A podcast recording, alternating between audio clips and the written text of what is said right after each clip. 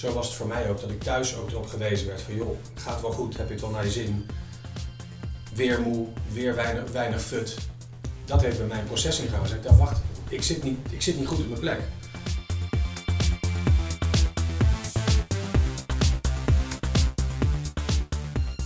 Je luistert naar de podcast Sterk Gesprek. In deze podcast hebben we als vertrekpunt het thema eigen regie genomen. En al pratend gaan Ruud en ik op zoek naar wat dat thema voor ons betekent. En, en wat we ervan vinden, wat we een ander mee willen geven. Ja, en, en, en ik hoop dat we in dit gesprek jullie kunnen inspireren om zelf actie te ondernemen. En wat dat dan inhoudt, die actie ondernemen. En dat we het eigen regie, wat zwaar klinkt, niet zo zwaar maken, maar juist heel toepasbaar laten zijn. En ook gewoon dus toepasbaar in het dagelijkse leven. Dus dat je eh, de baan wellicht krijgt die helemaal bij je past. Het werk doet wat helemaal bij je past, waar je energie van krijgt. Daar gaan wij het over hebben. Daar gaan we een sterk gesprek over hebben. En we hopen jullie te inspireren, tips, tricks te geven. Om dus in controle te zijn, om een eigen regie te pakken.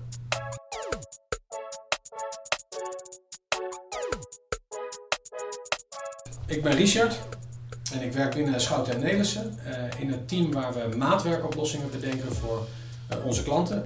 Ik ben Ruud en als Learning and Development Consultant en productmanager houd ik me in mijn dagelijks leven bezig met het ontwikkelen van mensen en organisaties.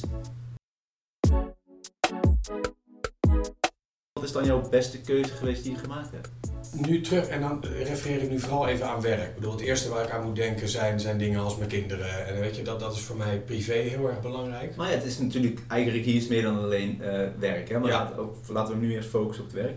Nou, qua werk, ik ben nu, nou hoe lang werk ik? Een, een jaar of eh 15. Als ik terugkijk, heb ik op een gegeven moment wel een bewuste keuze gemaakt. De periode daar, daar naartoe eh, was wat meer dat het me ook af en toe gewoon overkwam. Dat ik volgde wat ik op dat moment leuk vond en, en verder zag ik het wel. Een brede interesse. Maar de keuze die ik op een gegeven moment gemaakt heb, maakte ik op het moment dat ik op een opdracht zat. Hè. Ik deed freelance werk, dus elke drie tot zes maanden of soms een jaar een opdracht doen en dan weer door naar het volgende. Dat appelleerde heel erg, of dat voldeed heel erg aan mijn behoefte om, om, om eh, me breed te ontwikkelen, om van alles te doen. Maar op een gegeven moment zat ik op een opdracht waar ik echt voelde dat ik bij thuiskomst steeds meer nou, onderuit in de bank zakte, eh, minder energie had, nou, gewoon doodmoe was eigenlijk en geen energie meer uit mijn werk haalde. Toen heb ik een keuze gemaakt op basis van wat zijn, wat zijn nou de opdrachten geweest die ik in het verleden leuk heb gevonden. En toen was voor mij de rode draad van leren en ontwikkelen heel duidelijk. Kon ik goed zien dat ik in de jaren daarvoor heel veel energie had gehaald uit het begeleiden van mensen die eh, hun baan verloren, die aangezegd werden of boventallig werden. Eh, het geven van trainingen, het, eh, het- alles wat met het inkopen van opleidingen te maken had. En toen ik die rode draad begon te zien, werd voor mij de keuze ook duidelijk dat ik voor leren en ontwikkelen moest gaan. En dat ik die keuze heb gemaakt, daar pluk ik nu nog steeds de vruchten van.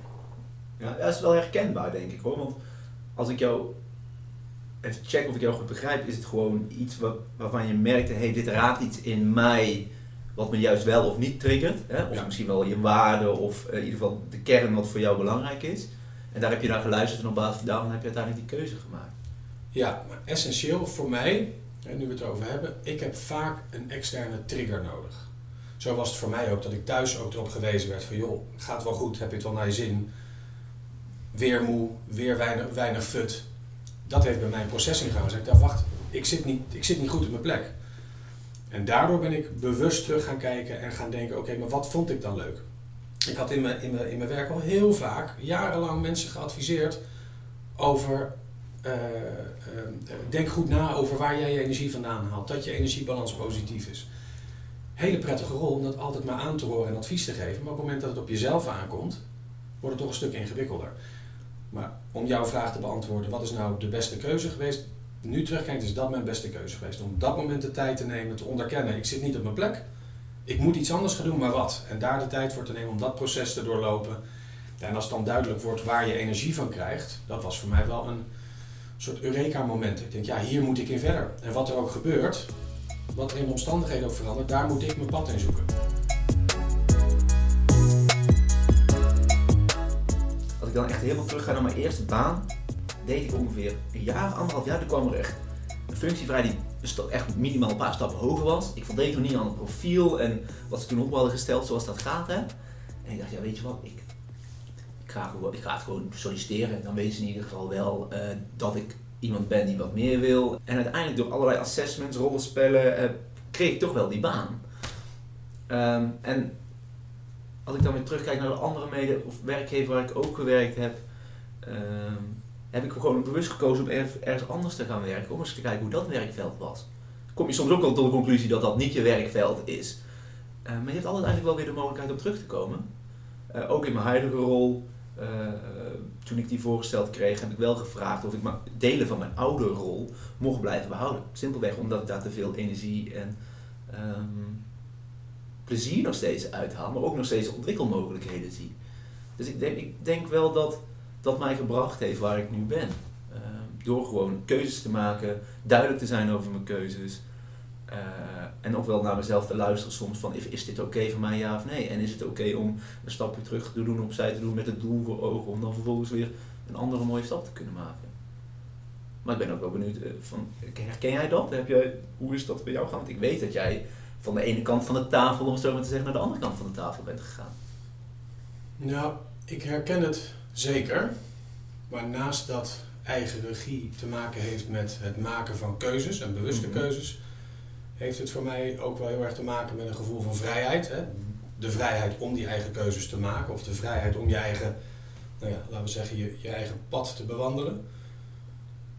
En niet in alle gevallen, als ik jou zo hoor praten over je werk, heeft dat in mijn geval te maken gehad met het maken van heel bewuste keuzes. Mm -hmm. Ik vind het namelijk ook wel prettig om soms dingen gewoon te laten gebeuren. Uh, ik heb een aantal jaren uh, op freelance basis uh, opdrachten gedaan.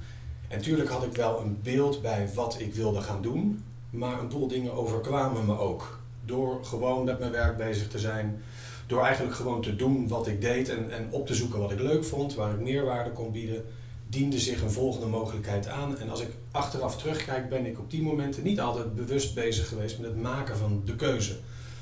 Het maken van, het kiezen van de vervolgstap. soms overkwam me dat ook, maar dat is voor mij ook eigen regie, dat ik dat ook los kan laten.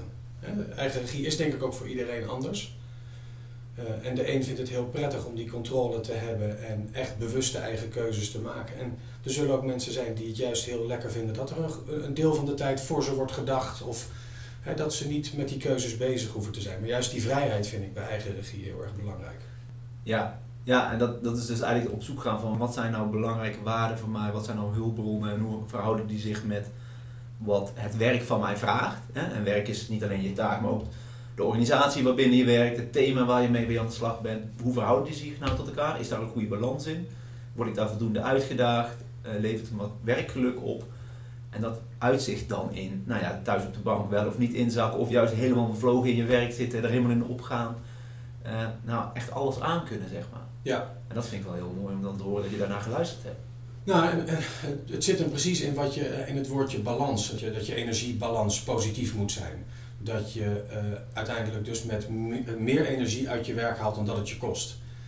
En ik heb ook wel eens het idee dat, dat dergelijke theorieën mensen oproepen tot je moet echt barstend van de energie thuiskomen. Maar je mag best moe thuiskomen. Het mag energie kosten. En het mag ook wel eens meer energie kosten dan dat het je oplevert. Maar over een lange termijn moet je het gevoel hebben dat je wel iets doet wat je in ieder geval leuk vindt, wat je goed vindt, waar je energie van krijgt. Ja, dat klopt. Weet je, en ik herken die wel vanuit mijn eerste baan ook. Dat, dat, uh, um, want ik had een baan die ik leuk vond. Ik vond de organisatie leuk met de mensen met wie ik werkte. Ik zat op een uh, afdeling die relatief nieuw was. We waren een beetje aan het cowboyen, wat wel heel erg bij mij paste. Hè. Dingen uitvinden, uitproberen, je neus stoten en weer verder. Um, dus die aspecten had mijn baan allemaal. Um, maar om aan te geven ook dat eigen pakken ook kijken eens naar de bredere context. Hè? Dus niet alleen naar je functie, naar je baan. Alleen op een gegeven moment ging hoe wij ons product neerzetten, uh, ging maar steeds meer tegen de bos stoten. Bij mij was het dus ook echt heel erg de context. Dus de functie was top, collega's waren top, team waar ik mee samenwerkte. Echt een topleidinggevende destijds ook. Alleen dat stuk botste bij mij. Dat heeft mij dus doen besluiten op, in die ritten terug naar huis, dat je daar dan over gaat malen. Dat je merkt dat het ergens wringt. Um, en dat is ook wel echt een van mijn beste keuzes geweest. Dat ik heb gezegd na vijf jaar van joh, dit is het gewoon niet van mij. Want ik merk gewoon dat ik het gewoon plezierig vind en ga vinden. En dat is ook een van de redenen dat ik toen destijds een, ergens een stap opzij of terug heb gedaan om vervolgens weer een stap vooruit te kunnen maken. En ergens te gaan werken waar ik me wel in kan vinden. Ja, En wat je zegt is helemaal waar, denk ik. Je hebt, het is je werk, je inhoudelijke werk. In hoeverre kun je daar je, je, je, nou ja, je, je, je plezier, of krijg je daar plezier uit en kun je je passie en je energie erin kwijt. Het is inderdaad ook je context, het zijn je collega's, het is je leidinggevende, het kan van alles zijn. Ja. En, en veel mensen zullen wel voelen dat het ergens wringt. Maar zie dan nog maar eens het antwoord te vinden waar het dan wringt, hè, om een vervolgstap te maken. Uh, en soms moet je denk ik ook wel durven je gevoel te volgen en te denken, ja, er zit in ieder geval iets niet goed. Ik weet niet wat het is, maar ik moet de tijd gaan nemen om een andere stap te nemen, om iets anders te doen, om een andere energie te voelen, ergens anders te werken, uh, iets nieuws te ervaren. En dat hoeft ook niet altijd meteen 100% de juiste keuze te zijn. Vaak gaan mensen, als ze niet lekker in hun baan zitten, op zoek naar hun droombaan. En het hangt zoveel gewicht aan die keuze, dat misschien gewoon de stap naar iets anders je alweer veel dichterbij een eventuele droombaan kan brengen. Maar hè, ik probeer dan wel, als ik, vaak bij mensen overboord, ben 40, nou, dat is toch wel een mooie leeftijd waarin een heleboel vrienden om mij heen ehm, zich allerlei dingen beginnen af te vragen, ben ik met het juiste bezig, et cetera. Dus we hebben het daar best wel regelmatig over. En voor mij is het belangrijk dat ik anderen niet hoor, uh, niet al te veel gewicht hoor hangen aan hun volgende stap. Maak maar gewoon een volgende stap en ervaar weer iets. Mensen zijn altijd met die droomstap bezig en dat, dat vind ik wel eens belemmerend. Ik denk dat je daar gelijk in hebt en ik denk ook dat dat gekoppeld is aan dat een mens uh, zo altijd bepaalde angsten heeft in hun hoofd. Hè? Dus we zijn altijd angst voor onbekende of angst van, joh, mensen zijn heel kritisch naar zichzelf en denken vaak in doembeelden. Dus hoeveel mensen ken jij die zeggen, nou deze stap kan, ken ik nog niet, die ga ik gewoon maken, want er kan toch niks misgaan. Weet je dat Pippi Lankhuis effect, hè? Van, joh, ik heb het nog nooit gedaan, dus ik denk dat ik het wel kan. Ik denk dat de meeste mensen, en dat is natuurlijk ook hoe ons brein in elkaar zit, dus we zijn geënt op risico's beperken, overleven, hè? puur vanuit het vroegere historische dat we altijd gaan denken, oh, wat kan er dan misgaan? Maar als, als dat misgaat, wat dan? Terwijl ik denk, en dat hoor je ook wel aan de keuzes die wij hebben gemaakt, dat wanneer je luistert naar jezelf, weet van jezelf wat voor jou belangrijk is, uh, waar, naar welke waarden je bijvoorbeeld wil leven en wat dat dan in je kan triggeren, uh, dat je eigenlijk geen foute keuze kan maken.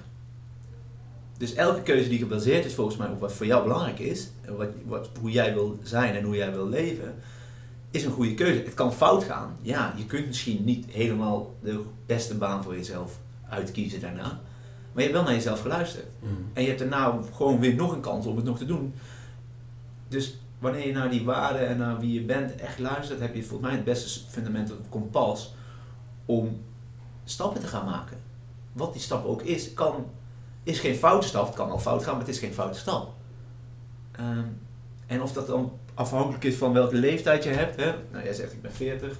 Nou, ik haal de 40 nog niet. Ik ben halverwege. Ook daar spelen die thema's. Hm. En volgens mij zit het er ook in, kun je vereenzelvigen met het werk wat je doet. Hè? Denk, je dat je, denk je dat je van waarde bent? Denk je dat je bijdraagt? Wil je, draag je bij op de manier dat je wil bijdragen? Ehm, sta je achter het bedrijf uh, en de visie die ze hebben? Sta je achter de functie? Doe je die dingen die matchen aan waar je je energie van krijgt? Um, en mijn ervaring is dan dat mensen vaak bang zijn om hierover het gesprek aan te gaan. Met, bijvoorbeeld met leidinggeven. Dat ze dan tegen leidinggever moeten zeggen, ja leuk wat, wat, wat ik nu moet doen, maar het is niet helemaal wat ik zoek. Of uh, uh, ik verwacht meer van jou als leidinggever of minder. Of... En dat is ook allemaal gestuurd vanuit angst volgens mij. Mm. Dat we dat gesprek niet aan willen gaan. Want vol, volgens mij, als je die gesprekken juist wel aangaat, en dan praat ik echt vanuit mijn eigen ervaring, is er veel meer mogelijk dan dat je uh, vaak zelf denkt. Uh, en wat is er nou prettiger voor een leidinggevende om gewoon te weten, hé, hey, deze medewerker die voor mij zit, wil dit, dit en dit, verwacht dit en dit van mij, krijgt daar energie van, daar wat minder energie van. En als een leidinggevende of als team je dat allemaal van elkaar zou weten, hoeveel makkelijker wordt dan om werk zo te, nou, jobkracht om er maar term in te gooien, uh, dat het voor iedereen gewoon al leuker wordt en gaver wordt. Maar dan moet je jezelf wel het gesprek erover aangaan. En dan moet je je wel weten wat voor jou belangrijk is, waar je energie van krijgt. Ja, de crux zit hem daar, als ik zo hoor praten, voor mij in, uh, in het voeren van het gesprek. Ja. Want zomaar thuis op de bank of op je werk achter je bureau zitten en bewust worden van wat je energie geeft, waar je goed in bent, dat is lang zo makkelijk niet. En uh, vaak is het ook juist nodig om daar met anderen over te praten. Deels omdat je dan zelf je woorden moet kiezen, je hoort jezelf praten en dat levert je al inzicht op. Maar vooral ook de reactie die je van anderen krijgt. en, en dat zij je wijzen op wat zij juist vinden dat je goed doet, of wat je wel een keertje beter zou kunnen doen, of waar ze jou graag voor inzetten, of waar ze jou voor bellen hè, als, ze, als ze even ergens mee zitten. Dat zijn momenten die je veel inzicht geven.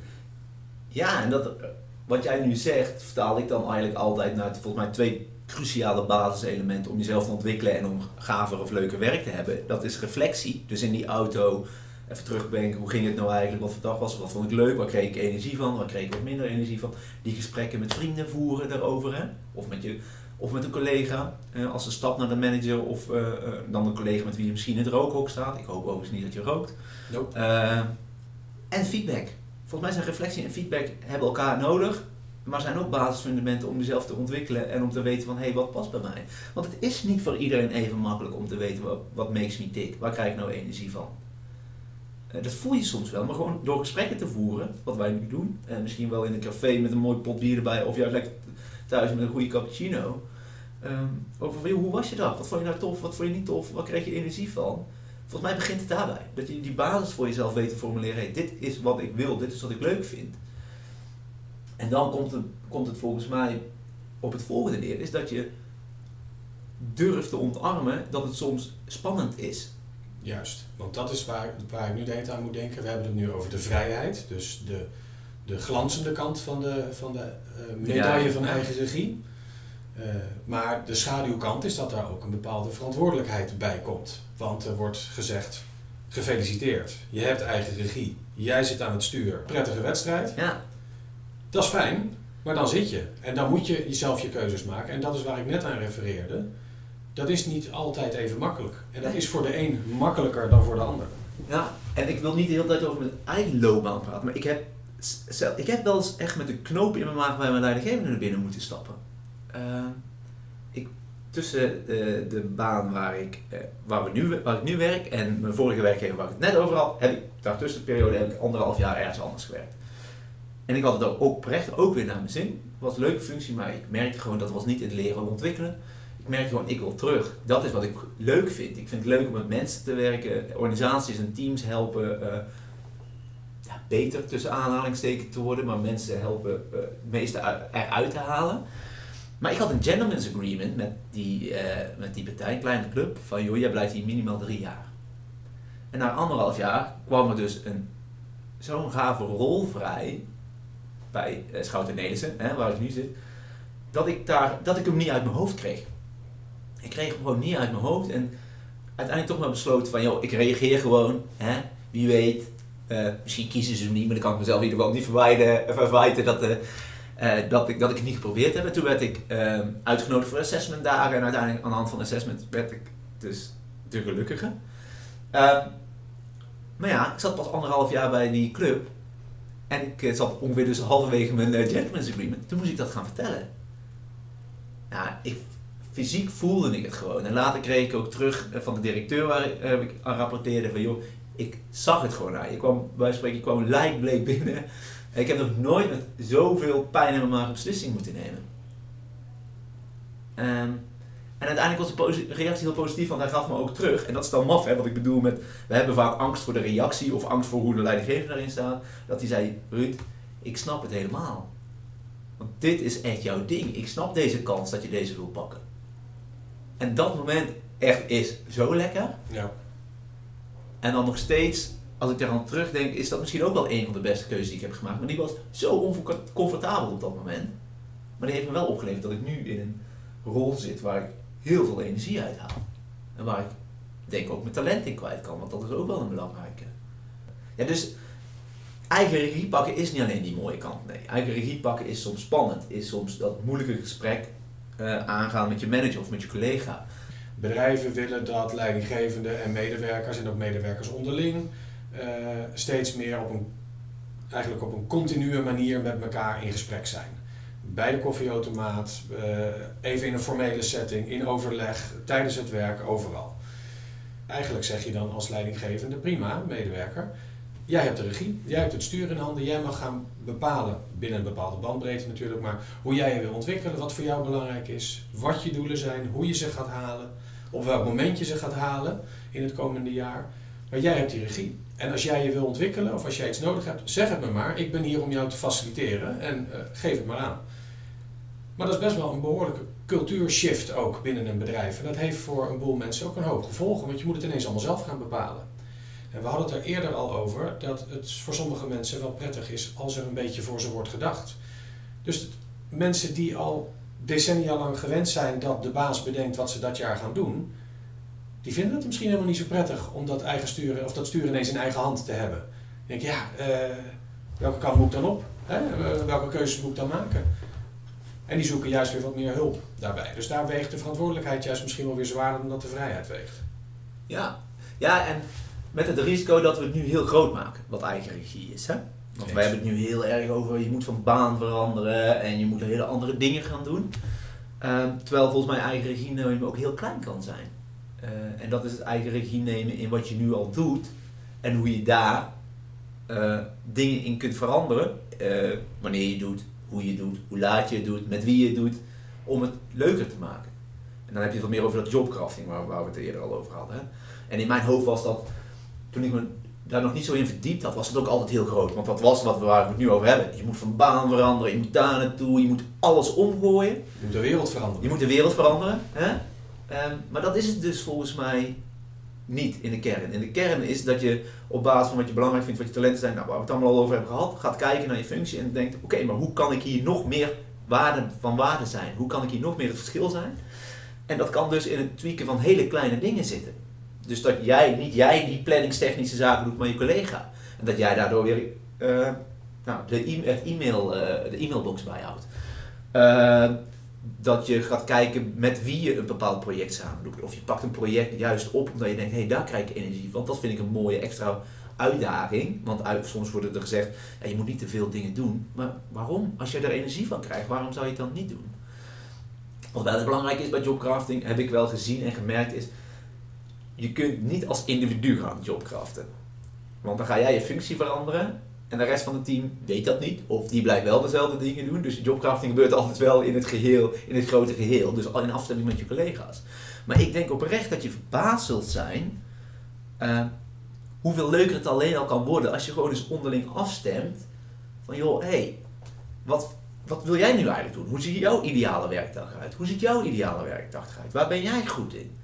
En door die afstemming gewoon eens met elkaar gaan zoeken en op basis daarvan de werkzaamheden, dagelijkse werkzaamheden af kan stemmen, mm -hmm. volgens mij kun je daar al heel veel winst boeken. Zonder het echt een heel ding te maken en zonder dat je uh, je zorgen hoeft te maken of je hypotheek nog wel kan betalen als je die, uh, die stap maakt. Ik ben het helemaal met je eens. Ik denk zelfs dat het vaak in de kleine dingen zit. En dat je dus ook niet op zoek hoeft naar die ideale vervolgstap, maar dat een klein stapje de goede richting op al heel erg kan helpen. En dit is voor teams, laten ze een team dat, waarvan tien man hetzelfde werk doen, uh, de vijf dingen opschrijven die ze, die ze heel erg leuk vinden aan hun werk en de vijf dingen die ze minder leuk vinden. En ga ze onderling vergelijken, want je zult zien dat hoe, hoe, hoe, hoezeer je ook denkt dat je allemaal redelijk hetzelfde bent, dat daar verschillen in zitten. En dat je dus taken kunt gaan verschuiven, waardoor je op klein niveau met jobcrafting bezig bent. En veel zit hem volgens mij gewoon in het durven doen. En dat begint volgens mij gewoon met eerlijke, goede gesprekken voeren, zoals wij nu ook doen. Gewoon eerlijke, goede gesprekken. Hoe sta jij er nou eigenlijk in? Wat betekent dit voor jou? Wat zie jij bij mij? Wat vind ik belangrijk? Mm ja, ik, ik, moet denken aan dat, uh, wat ik las, dat de gemiddelde werknemer die, een fulltime, uh, die fulltime werkt, meer dan 80.000 uur werkt in zijn leven. Dat is zo'n feitje dat bij mij is blijven hangen. Ik denk, ja, dat is, het is toch verdomd belangrijk dat je wel een beetje doet wat je leuk vindt. En dat je daar dus je eigen regie in neemt.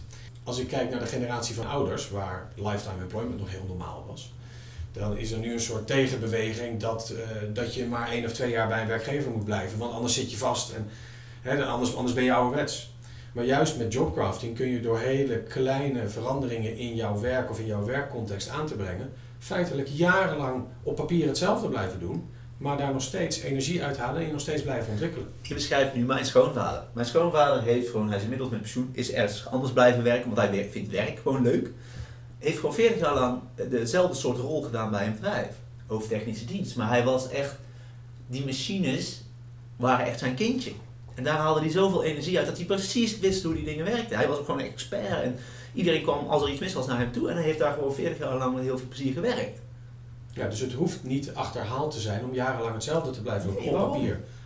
Als je maar gelukkig bent en er energie van krijgt. Precies. Volgens mij ben ik ervan overtuigd, als je kunt uitleggen waarom je bepaalde dingen hebt gedaan of keuzes hebt gemaakt, dan is dat, eh, zolang het geen gekke dingen zijn, natuurlijk altijd gefundeerd en goed. En ik Ja. denk dat er maar weinig organisatieleidinggevenden zijn die jou daar dan echt op afrekenen. Dat denk ik ook. En het heeft ook allemaal te maken met waar ben je goed in? En wat vind je leuk? En welk pad kies je dan? Dus wat voor talenten heb je? Wat komt er boven drijven? En wat kun jij beter dan de rest? Of misschien kun je het niet beter, maar wat vind jij leuker dan de rest? Weet jij van jezelf wat je talenten zijn? Nee, niet. Nou ja, ik, ik heb inmiddels wel een heel aardig beeld, maar waar ik mezelf op betrap, is als ik die vraag krijg, dat ik altijd reproduceer wat ik van anderen gehoord heb. Ja. En eh, dus op die manier heb ik geleerd door te vragen aan anderen of dat er in een werksetting hè, met de talentenkaarten gespeeld wordt. Of dat je op die manier door de input van buitenaf heb ik een beeld gekregen bij wat ik goed kan. En ik ben natuurlijk niet blind voor mijn eigen talenten, maar ik vind het makkelijker om het te benoemen door wat een ander me teruggeeft. Ja, maar is dat zo erg? Want wat een ander ziet is natuurlijk een groot deel zit daar gewoon de waarheid in. Wat mij altijd opvalt als ik in mijn werk daar eh, die vraag stel naar mensen, ehm, dat misschien is het heel Nederlands, hè, want wij zijn heel erg gewend, net als in ons schoolsysteem, om eh, beoordeeld te worden op de dingen die je niet goed doet. Hè. Als je vroeger met je rapport naar je ouders ging, waar werd erop gelet? Ja, de onvoldoende. Oh, leuk, eh, 8, 8, 7, 8, 8. Nou, in mijn geval iets anders, maar dan waren ze al blij met, eh, met een zeventje. Maar oh, een vijfje voor wiskunde, terwijl de rest allemaal top zijn. Hoe, hoe komt het dat je een vijfje hebt? Ehm, en ik denk dat eigen regie, in eigen regie het ook belangrijk is dat wat meer los durven te laten.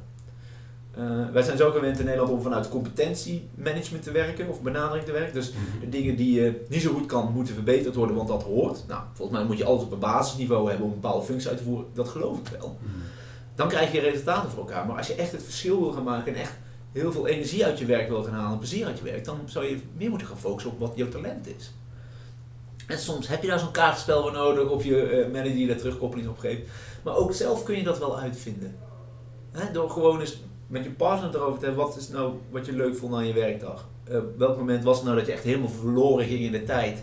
En dat je echt dacht, oh, is het al zo laat? Wat was dat dan voor jou? En dat is precies wat je, daar, daar zeg je het voor mij. Want als ik het met mensen over talenten heb, wat zijn jouw talenten?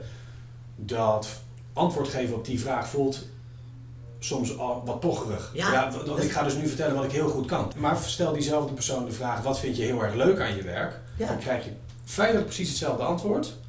Alleen vinden mensen het wat gemakkelijker om daar over te praten. Want ja, dat is wat minder pocherig. En ik denk dat in, in 90% van de gevallen minimaal het talent samenhangt met wat mensen leuk vinden om te doen. Denk ik ook. En weet je, hoe vaak krijg je dan niet de opmerking, ja, maar dat is gewoon mijn werk. En dat, dat vind ik zo jammer, want ook blij zijn met je eigen talenten die weet en dan vervolgens daar naar handelen is zo leuk en gaaf om te doen. En jouw vraag is heel mooi, dus gewoon de vraag, waar krijg je nou, wat, wat is je nou leuk? Ja. Waar ben je nou echt helemaal eh, in opgegaan? En dan is die al veel makkelijker op een of andere manier. En dat, Ja. nou ja, kleine workaround misschien, maar het is wel belangrijk. En dan vervolgens gaan kijken, oké, en welk talent zou ik dan nog wel in willen zetten? En hoe verhoudt dat zich met mijn functie, met het werk wat ik doe? Wat wil ik ontwikkelen? Weet je, hoe vaak zie je niet iemand die eh, in zijn ontwikkeling zo volledig focust op die nieuwe stap en dat is die manager van die afdeling. Dat is wat ik wil worden. En we weten allemaal dat de wereld om ons heen steeds sneller verandert. Organisaties moeten continu aanpassen. Dan heb je een paar jaar lang gericht op die functie, want daar werk ik naartoe. Hè, daar ga ik al mijn talenten voor opbouwen. Komt die functie in één keer te vervallen. Omdat de organisatie anders wordt ingericht. Zit je dan met heel je focus eh, eh, de afgelopen jaren? Ik ben ervan overtuigd dat je, eh, als je echt eigen regie neemt, dat je richt op het ontwikkelen van talenten waar jij energie van krijgt. Hoe jij als persoon wil zijn, welke je in wilt zetten. Dan kun je die op meerdere functies kwijt. Mhm. Dus als, als die rol niet beschikbaar komt, is er wel een andere functie waar je je talenten eh, en waarden in kwijt kunt. En volgens mij uiteindelijk gaat het daarom, als je gelukkig wil zijn en bevlogen wil zijn in je werk, gaat het erom dat je talenten en je waarden erin terugkomen. En niet zozeer dat het een bepaalde functietitel heeft. Wat ik dan wel een interessante discussie altijd vind, hè, want we hebben nu allemaal over talent en dat wordt dan heel snel gelabeld op jonge eh, mensen. Eh, jong, nou, bepaal zelf even vanaf wanneer je iemand jong schaalt of niet. En want op de arbeidsmarkt zie je eigenlijk steeds vaker dat mensen die, nou we zeggen 50, 53 plus, hè, om even iets te roepen, dat die als, want dan moet je nog 15 jaar ongeveer, dat die vaak worden gezien als van joh, dat is niet meer de moeite, of die, die, die zie je vaak vaster zitten op functies en gewoon maar dingen doen omdat het zo moet. Want ja, buiten in de markt heb ik niet zoveel eh, kansen meer als ik iets anders zou gaan willen. En dat vind ik oprecht heel jammer. Want moet je eens voorstellen dat je ergens zit en dat je nog weet, ik moet nog minimaal 15 jaar en ik blijf maar gewoon doen wat ik doe, want ja. Het heeft geen zin meer om te veranderen. Of ik ben nou eenmaal wie ik ben. Ik ben nu eenmaal wie ik ben en ik heb echt oprecht de heilige overtuiging, en deze medaille heeft ook weer twee kanten, dat, dat je nou letterlijk nooit uitgeleerd bent overigens, ehm, maar dat je volgens mij toch ook gewoon altijd leuk werk wil blijven doen, al is het je laatste jaar voordat je eh, de, de, de vlag uit mag hangen dat je stopt met werken. Ook bij ons zitten er best wel, in mijn functierol, zitten er best wel wat generaties. Eh, je hebt een aantal die hier echt al heel lang werken met heel veel passie en heel veel plezier. Dat is echt heel mooi om te zien. En dat onderstreept nogmaals, denk ik, dat je echt best wel ergens gewoon lang kan werken en nog met heel veel passie en plezier en de juiste keuzes kunt maken. Het zijn wat, is er wat jongere generatie. Wij zijn ook gewoon eens een keer samen gaan zitten en hebben elkaars eh, gewoon eens benoemd wat de krachten van elkaar zijn. Wat is Ja. nou de, gewoon, je werd gekoppeld aan een wat oudere collega. Ik hoor dan bij de jongere generatie.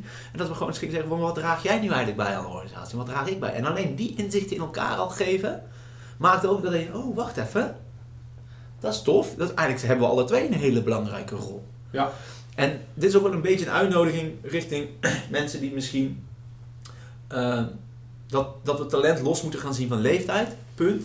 Eh, dat als je eh, 53 bent, je nog 15 jaar moet, dat het juist misschien juist een heel mooi moment is om te gaan kijken, hey, zit ik lekker? Wat wil ik? Doe ik de juiste dingen? En als je dat zo is, hey, top, hou zo. En misschien kun je nog wat dingen veranderen. Want ik ben ervan overtuigd dat leeftijd iets subjectiefs is. Natuurlijk is het feitelijk, want je hebt je geboortejaar. Maar aan de andere kant, de ene Brabander is de andere Brabander niet. Dus de ene eh, 53-plusser is de andere 53-plusser niet.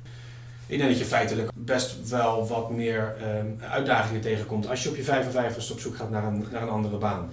Eh, Ten opzichte van iemand die 25 is. Maar dat is gewoon perceptie. Ja, het- en het, het heeft te maken met je mindset en wat je komt brengen. En daarvan ook overtuigd zijn. En ook op bewust op zoek gaan naar een plek waar je kunt brengen wat je hebt. Ja. En, en, door, en door inzicht te, eh, te krijgen, door bijvoorbeeld waar we het net over hadden. Ik heb ook in teams gewerkt waar, ja, waar ik net misschien een jaartje of vijf aan het werk was. En een van mijn collega's ging met pensioen. De dynamiek die het brengt om, om mensen van verschillende eh, levensfases in één team te hebben, is juist ontzettend versterkend. En hè, dat, dat, dat maakt elkaar alleen maar beter beter in balans. Maar dat maakt wel dat je eh, met elkaar erover in gesprek moet gaan en bewust moet zijn van elkaars krachten en elkaars zwaktes. En die ook van jezelf moet kunnen toegeven. Wat weer een fundament legt om als persoon weer te groeien. En ook als team te groeien. En daarmee als bedrijf te groeien. Ja, ja dus eh, uitnodiging aan alle 53-plussers. Ga- Ik heb ook het gevoel dat die zichzelf namelijk steeds meer een beetje in dat hokje plaatsen. Ja, maar ik ben al eh 53, 53 plus, eh, dus ik, ja, ik, ik hoef niet zoveel meer te ontwikkelen of ik wil niet zoveel meer ontwikkelen. Ja, dat laatste stukje, maar dat laatste stukje is nog best lang. Je kunt, hebt ontzettend veel bijdragen aan de organisatie. Zet jezelf niet in het hoekje van, hé, hey, het is voor mij eigenlijk al gedaan. Eh, want ook nog steeds, je moet nog steeds elke dag ook weer thuiskomen met de energie en dat je plezier in je werk hebt gehad. Feitelijk hetzelfde advies als dat je aan elke Ja. leeftijdscategorie geeft. Ja, ik wil eigenlijk ook heel die labeltjes niet meer ophangen. En dat zeg ik als 36-jarige, maar ik vind die labeltjes echt wel zeer... Ik snap ze gewoon simpelweg niet zo goed. En ik snap best dat als je dit zit te luisteren en je bent 55 en je bent al twee jaar op zoek naar werk, zeg je, ja jongens, je hebt makkelijk praten. Met je 40 en met je 36. Ja. Maar toch, ja, ik hoop dat ik er dan nog steeds zo over denk. En dat, dat eh, het, het blijft waardevol om in jezelf te blijven geloven. Ook je eigen eh, ehm, eh, positieve punten goed te kennen. Dus waar ben ik goed in en waar krijg ik energie van? Wat vind ik leuk om te doen? En dus wat kom ik brengen? Ja, Nou, op het die, moment dat je daarvan overtuigd bent, hoe bescheiden je ook bent, dan, eh, dan denk ik dat je altijd wel een vorm kunt vinden waarin je kunt toevoegen. En daar zit het hem volgens mij in. Dus maak voor jezelf, en dat is of je nu eh 16 bent, bij wijze van spreken, vanuit middelbare school gelijk gaat werken, of eh, nou, tegen je eh pensioengerechtigde leeftijd aan zit, weet van jezelf wat jij komt brengen en wat je, waar je het verschil kan maken. En wat jij toevoegt aan het bedrijf, aan de functie, aan de, nou, misschien ook wel aan de wereld. Punt. Eh, en dat hoeft niet heel groot te zijn, maar wat voeg jij toe? Waar zit jouw kracht? Waar zit jouw talent? Waar krijg je energie op? En geef dat ook gewoon aan. Ben daar ook eerlijk over. Vraag daar feedback op. Ga daar het gesprek over aan. Kijk of je je functie in die zin zo kan vormen dat het bij je past. Want volgens mij wordt het dan echt gewoon oprecht een stuk leuker. ik snap dat je met feiten te maken hebt. Ik snap dat je met een arbeidsmarkt te maken hebt. En ik snap ook dat als je je tiende afwijzing hebt gehad waaruit je proeft, ik ben afgewezen omdat ik eigenlijk gewoon te oud ben, omdat er een dertiger was die dit ook kon, snap ik dat je de moedje in de schoenen kan zinken.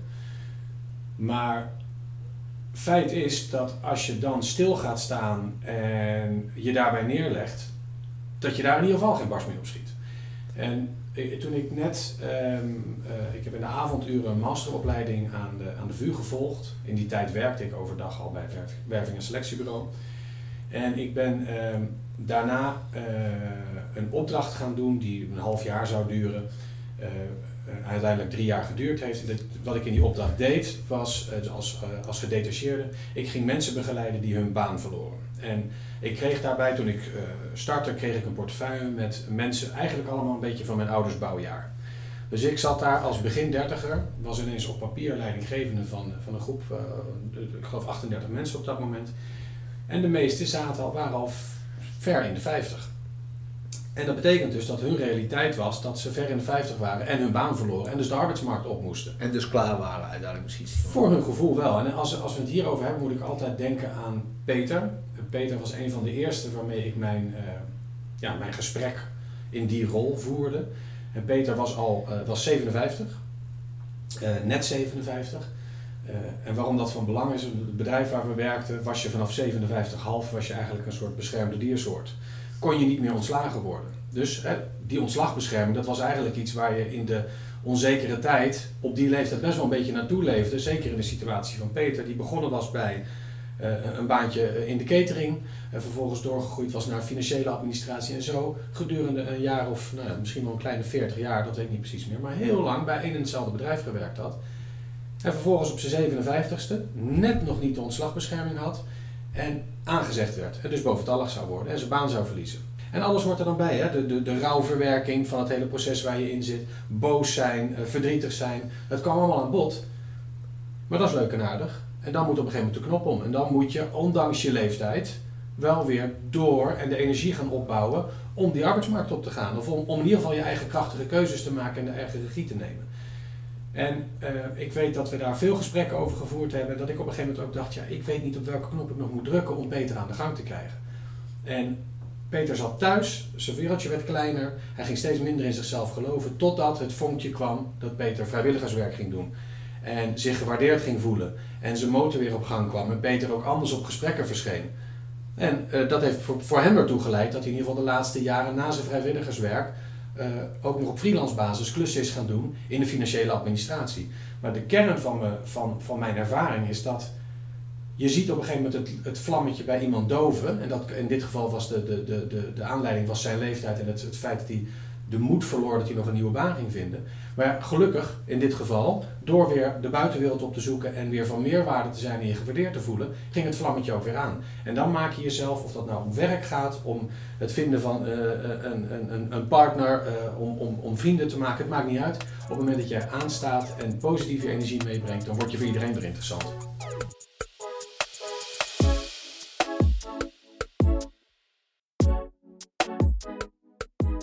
Als ik nou aan jou zou vragen, joh, wat is nou samenvat van jou wat je de luisteraar terug zou willen geven? Voor mij, als ik nu terugdenk, ik denk wat jij volgens mij aangaf, durf te doen. Hè, dus durf ook die regie te pakken.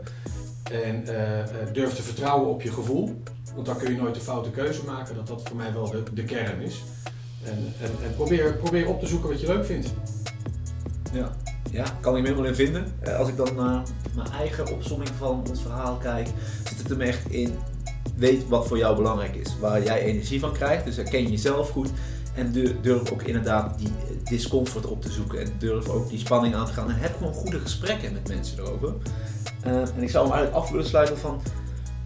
Ga, laat je niet meer rijden. Stel je voor dat je in de auto zit. Kruip zelf achter het stuur. Blijf niet op die achterbank zitten. Maar bepaal zelf wat voor jou belangrijk is en waar je heen wil. En durf ook gewoon af en toe die afslag te nemen. Je luisterde naar de podcast Sterk Gesprek. Wil jij ook krachtige keuzes maken en je eigen koers bepalen en in praktijk brengen waar we het tijdens deze podcast over hebben gehad? Kijk dan ook eens op sn.nl, want bij Schouten en Nelissen helpen we je graag verder om je te versterken. En dan kun je ook terecht voor een persoonlijk advies van een opleidingsadviseur.